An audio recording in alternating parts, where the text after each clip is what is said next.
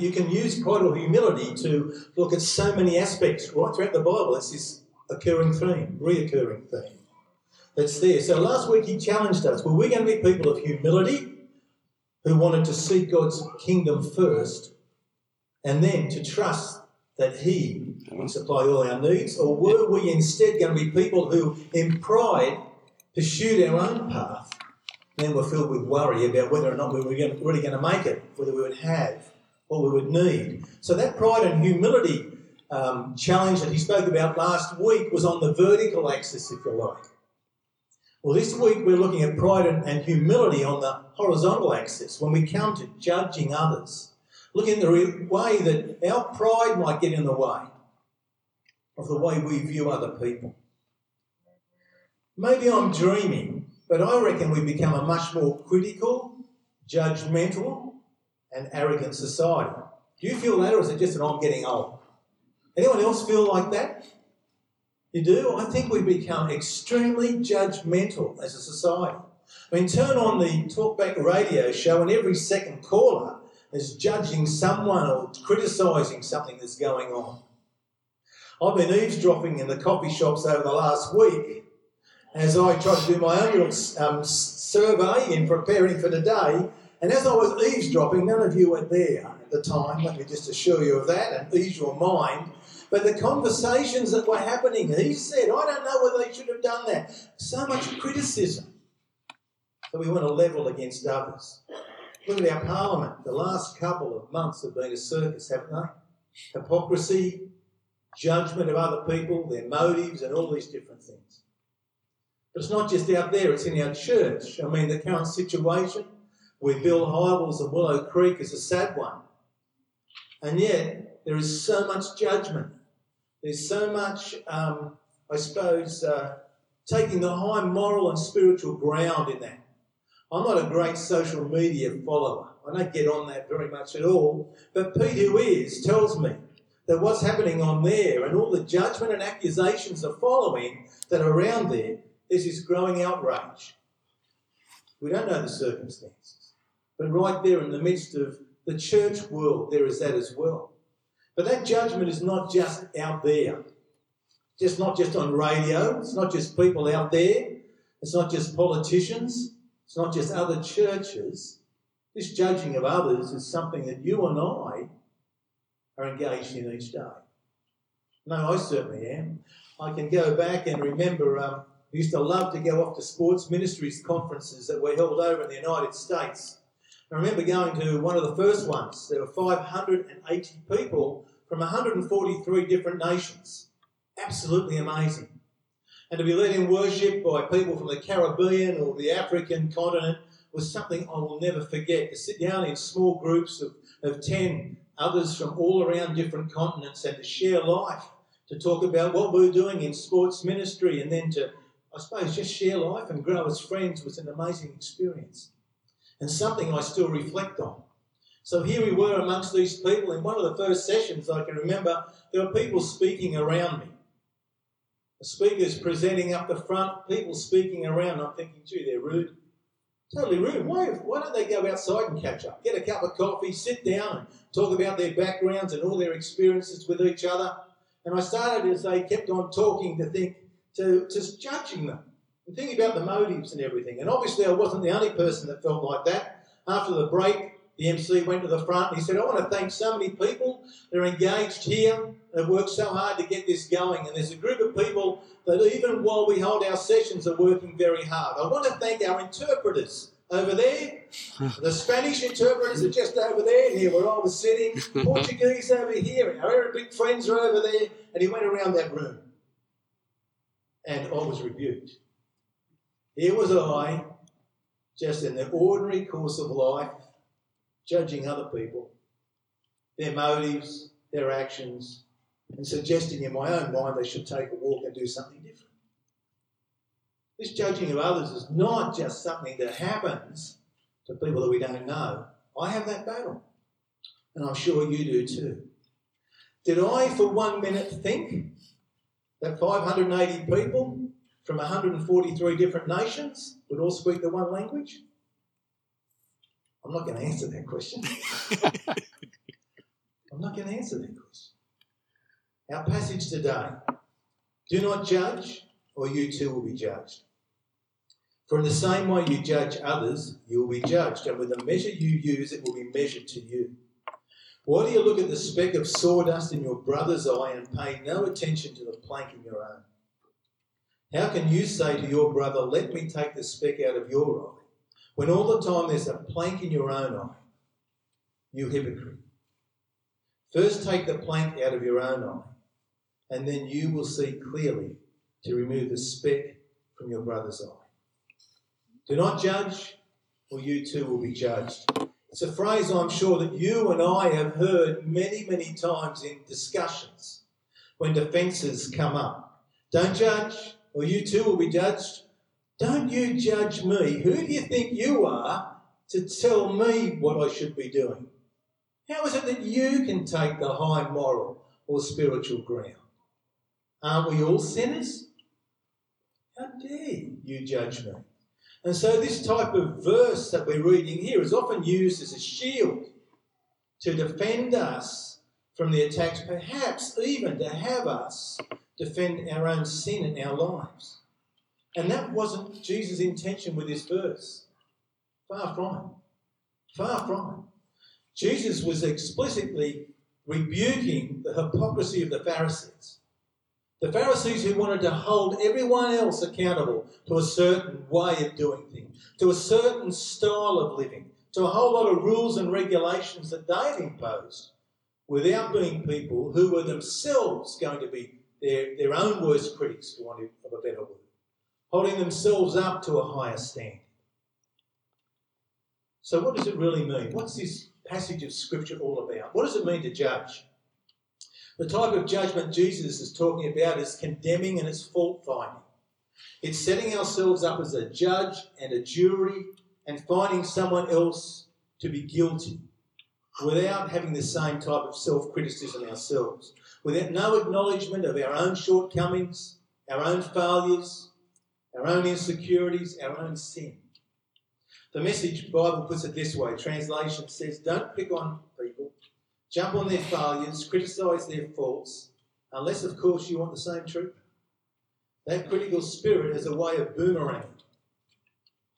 Perhaps there's no better example of boomeranging in church circles than um, than the case of uh, Jimmy Bakker. Remember Jimmy Bakker? Well, some of you probably weren't born back in the 1980s, but uh, Jimmy Bakker was this um, television evangelist and Praise the Lord Ministries. And Jimmy Bakker was exposed for his sexual um, sin and also the fraud, his fraud of the organisation.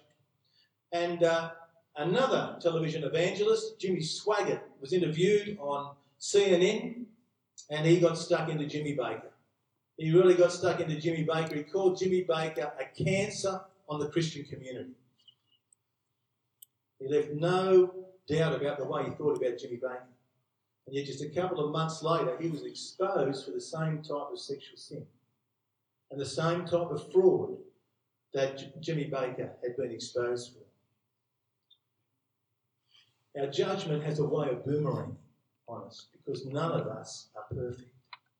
So, why do we judge others? I think this is an important question for us. And some of these are the planks, if you like, the planks in our own lives. There are some obvious reasons because judging others helps boost our own crumbling self image. We think that by putting others down, it elevates us. We somehow become a little better in our own eyes by putting others down. It also helps us to justify and to rationalise our own sins. And we've got a way of doing that, haven't it? Haven't we? For example, other people lose their temper and they go and they fly off the handle, whereas we suffer just a righteous indignation. Other people are total jerks. We're just having a bad day. Yeah. Other people are so, um, so critical, they have a critical spirit, and we just tell the truth as it is. And maybe even say we tell the truth in love. Other people are pushy, and we can sometimes think we're just goal oriented. We've got a way of justifying our own behaviour so often. And what Jesus is saying to us is hey, get the plank out of your own eye. before you want to point the finger at someone else. I think another reason that we judge others is we've confused excellence with perfectionism. We live in a world where excellence is a buzzword, and even in our church, we want to do things well. We want to do things as we run the centre. We want to run an excellent sports centre that provides a wonderful service that really serves our community well. Excellence is an important thing, but we need to know the difference between pursuing excellence and crossing the line where we pursue perfectionism. People striving for excellence know that there comes a time when the best that they can do has got to be enough and they can leave it there. They're satisfied enough with that. But people that pursue perfectionism, they uh, strive, they strive so often for the unattainable ideal. And it pushes them over the edge, and they hold themselves to such a, a high standard, they, they expect the same of everybody else. David Seamands, an author and a pastor writing in Christianity Today, he said, Perfectionism is the most disturbing emotional problem among evangelical Christians. He said, It walks into my office more than any other Christian hangout. And he goes on to say, These people become guilt ridden, overloaded, unhappy, and uncomfortably yoked Christians. They are rigid in their outlook, they're frigid in their lovelessness, and they're conforming to the approval and disapproval of others. Pretty sad commentary, isn't it? About what happens within us when we pursue perfectionism. And I think that leads on to the next reason that we're judgmental. That is, we really haven't understood grace. We haven't understood grace. From the time we're born, we are being moulded and we're being shaped. For those of us that have the privilege of being born into good families, we're taught what it means to show good manners, to show respect, and to treat people uh, well, to share what we have. From a young age, we're taught all the basics about the way we live our life. When we go to school, we're given a whole lot of other rules and ways in which to live. And I've shared with you before my experience when I lost my handkerchief at school, which one of the things we had to present each day. And my first class teacher, Miss Hicks, got stuck into me. I didn't realise what a life threatening situation it was to forget your handkerchief or to lose your handkerchief. Miss, Miss Hicks had no doubt about it. She ripped into me. I'd failed, I'd fallen short. For, for those of us that then went to Sunday school, we're taught with, with what Jesus expected of us and the rules that we needed to live by. And so we're brought up with this whole aspect of the things that we need to do to measure up. I was growing up to be a little rule keeper. And I'm sure you were too. Or should I say, a part time rule keeper? Because I realised it was impossible to keep the rules all the time. And even when I became a Christian, I understood all that God had for me. I understood God's love for me. I understood God's forgiveness. There was that voice that kept on coming to me. Obviously, I recognise it now to be the voice of the devil to say, Come, Brian, who are you trying to keep? You're never going to measure up. You call yourself a Christian. Look at other people. Their faith seems to be okay. But you're living the life of a failure. So I judge myself by that. And I heard of God's grace. I knew of God's forgiveness. I was serving God in ministry. And yet the forgiveness and the grace of God hadn't travelled from my head to my heart. I could quote all the verses of Scripture. There is no condemnation for those who are in Christ Jesus. I'm a new creation. The old is gone and the new has come. And yet, I still held myself to these little rules and judge myself on how I was living those out. And I wasn't freed from that until I started to read the writing of Brennan Manning, an alcoholic Catholic priest, an amazing man whose journey was truly, uh, truly grace filled. And as he battled with alcoholism his whole life, he recognized that right in the midst of that, he found the grace of God in a way that he couldn't comprehend. And I remember reading one of his books. I was on a plane.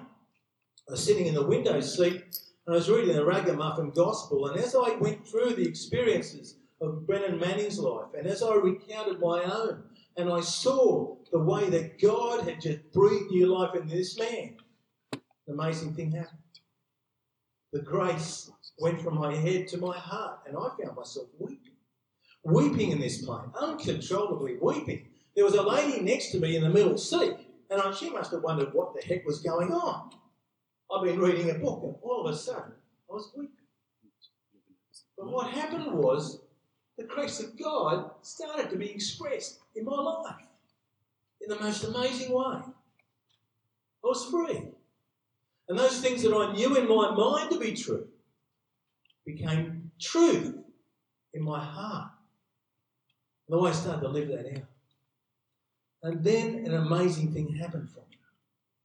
I was freed from the rules that I wanted to live out and keep myself. And not only was I free, I was free enough to forgive others. I could cut myself slack. And because of that, I knew what it was to give others grace, to truly give them grace too. Brennan Manning passed away a few years ago, and he battled with what he described as self hate. He says, a very common issue amongst Christians. It's a barrier to love. We hate and we judge other people not because we love ourselves too much, but because we're not able to love ourselves enough. We fear and distrust others because we feel inadequate in our relationships with God and with them. And so we live with criticism of ourselves and criticism of others. Why? All because grace hasn't gone from here to here. We don't understand the depth of forgiveness that Jesus offers us. We don't fully comprehend his extravagant love. We're still striving to gain God's acceptance and approval. When we step up in life, we don't recognize that all is forgiven and was forgiven at the cross. Friends, if you battle with judgmental attitudes, if you battle with a lack of forgiveness, can I truly ask you, have you experienced God's grace? Has God's grace in your life gone from your head to your heart? Do you know that? Have you forgiven yourself? Are you holding on to things here even today that you should hand over and say, Lord, I want to thank you. I want to thank you that you've made me new.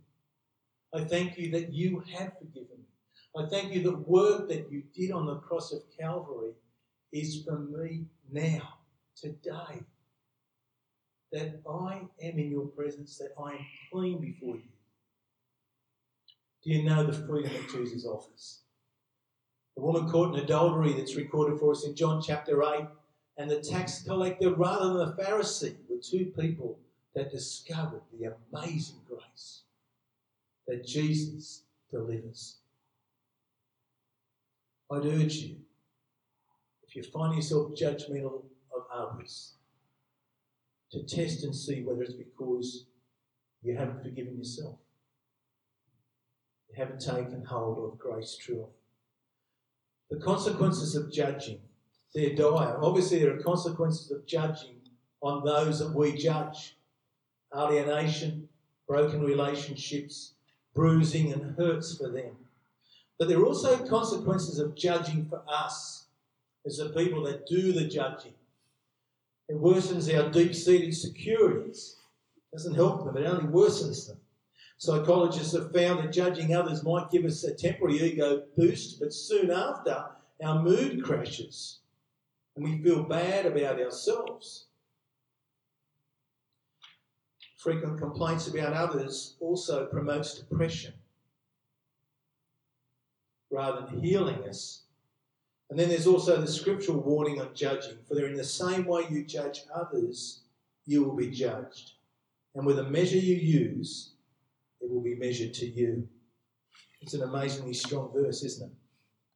With the measure you use, it will be measured to you. So then the question for us is can we judge? Can we judge? I think the answer is yes, but mean, the whole of the Sermon on the Mount is chapters 5 to 7. Is basically Jesus challenging people to say, I'm going to give you a new way of life. I'm going to change your heart. The first part of the Sermon on the Mount is the attitudes, the Beatitudes, and we went through that over those eight weeks. The types of attitudes that would characterize a follower of Jesus Christ, and all the blessings that would follow when we adopted those attitudes and we would live them out. And what Jesus says to us is when you take hold of those attitudes and you live them out, your behavior will change. Your behavior will change. Can't help but change. And you'll be salt and light. And together, my community, people who follow me, will be a city on a hill. That's God's plan for us. So we are to be people whose lives are different. People whose lives have been changed. Indeed, they have. They've been changed by the Spirit of God. We're a new creation. The old is gone, the new has come. There is no condemnation for us. Sure, we're human people. We've got feet of clay. We sin from time to time. We make mistakes, but we are different. And because of that, our lives need to be different. The way we live our life needs to be different.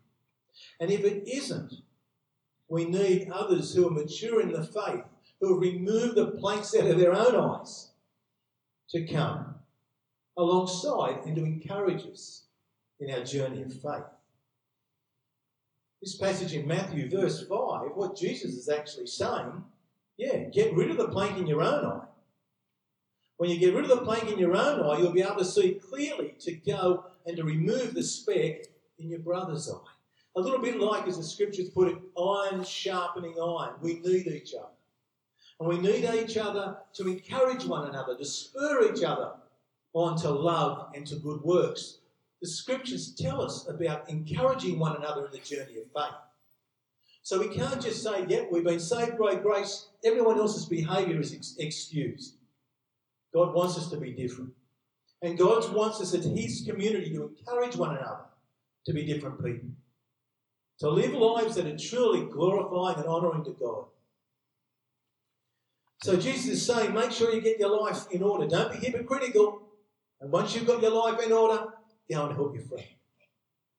There are times when a church leadership will have to take a stand and make a judgment and do that. And Paul gives us an example of that. But first he said, What business is of mine? What business is it of mine to judge those outside the church? Are you not to judge those inside? God will judge those outside. Expel the wicked person from among you. That's why we say we don't judge those who don't know Jesus. How can we judge someone who doesn't know Jesus? Do we expect their behaviour to be different? We can't. Their lives haven't been transformed by the Spirit of God. So, how can we sit on, on judgment on people who are outside the church? And so, what Paul's coming and saying is, hey, the judgment that needs to happen is those within the church. That's where the judgment needs to happen. And what Paul was referring to in this example was a case of incest in the church at Corinth. There was a bloke that was sleeping with his father's wife. Probably not his direct mother, I would imagine, but his stepmother. And this fellow kept on living his life that way.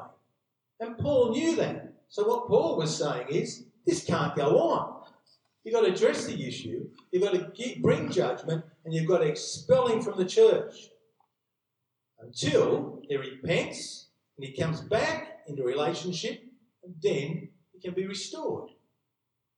So Paul was giving a case where judgment had to happen, and it had to be swift, and it had to happen for a particular reason.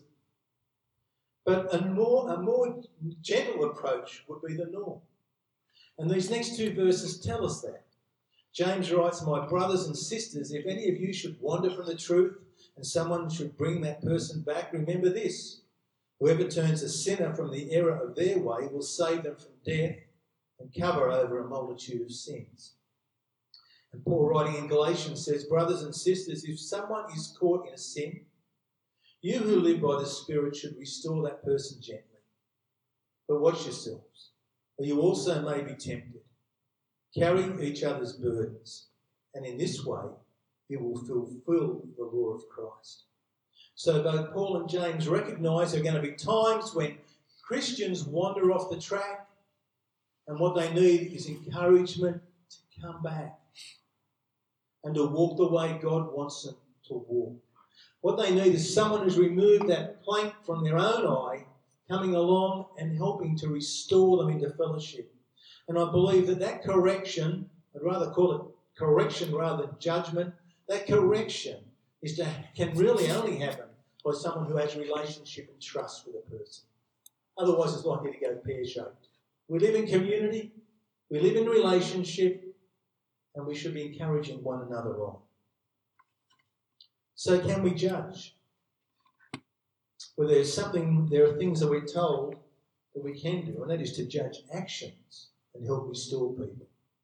But we're not to judge motives or the intentions of the heart. Paul tells us that in 1 Corinthians chapter 4.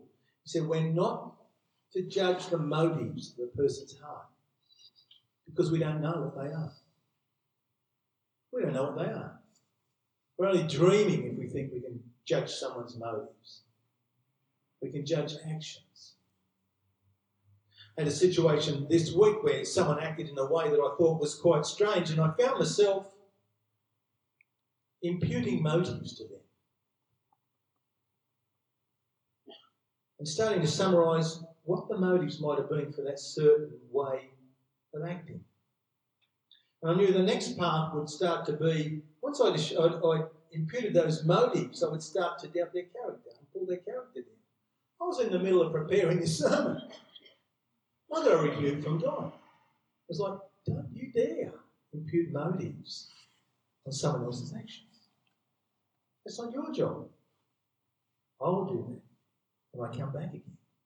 That's what I will do. So I need to sit down and understand more about the actions and then start to work through that. For those with a spiritual gift of discernment, we need to be careful in our discernment. It's only discernment of motives and make sure that it's the Spirit that's giving us those discernment, that discernment, rather than our own carnal judgment about all of that. Because things aren't always as they seem. We need to be very careful. Otherwise, we might be a little bit like Mildred. Um, I'm pleased to say that our church doesn't have a Mildred, but in another church I know, Mildred was a kind of the self-appointed um, morals crusader and campaigner of the church, also the church gossip, and she wasn't too happy. She came to church one day and she proclaimed that George um, was, everyone in the town would know that George was a town alcoholic because the night before, the day before, she'd seen George's uh, truck parked outside the only pub in town. So she came in, she talked to people at church, and she talked to George, and she said, Now, George, everyone will know. Everyone know what it's all about. Your truck was parked outside the pub all afternoon. They'll know you've got a problem with drink. You're an alcoholic. So George didn't say too much, but later on that night he went, he parked his truck outside Mildred's house and he left it there all night. See, we don't know what the situations are, and we've got to be very careful about it. I don't want to be like a George or a Mildred. Well, I don't mind being like a George. I don't want to be like the male equivalent of the Mildred. And I'm sure you don't either.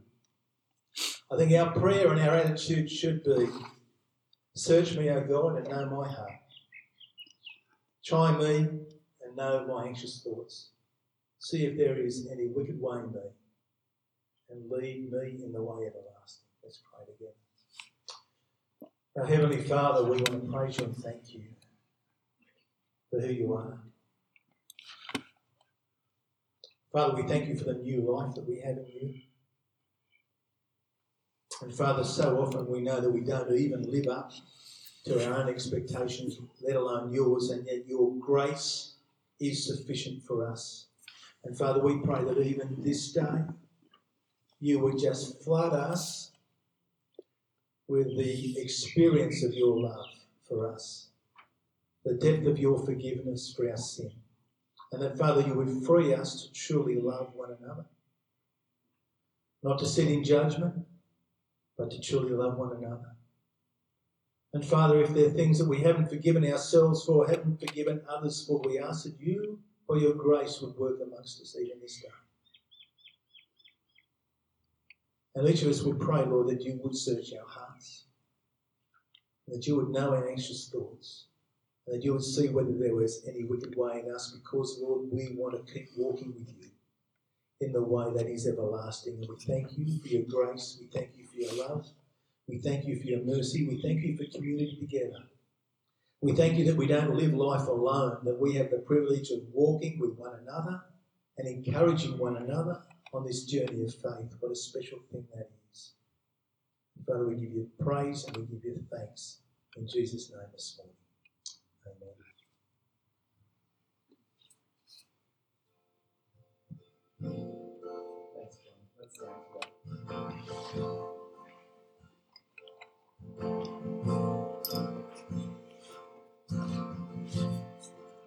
Worthy of every song. Oh no.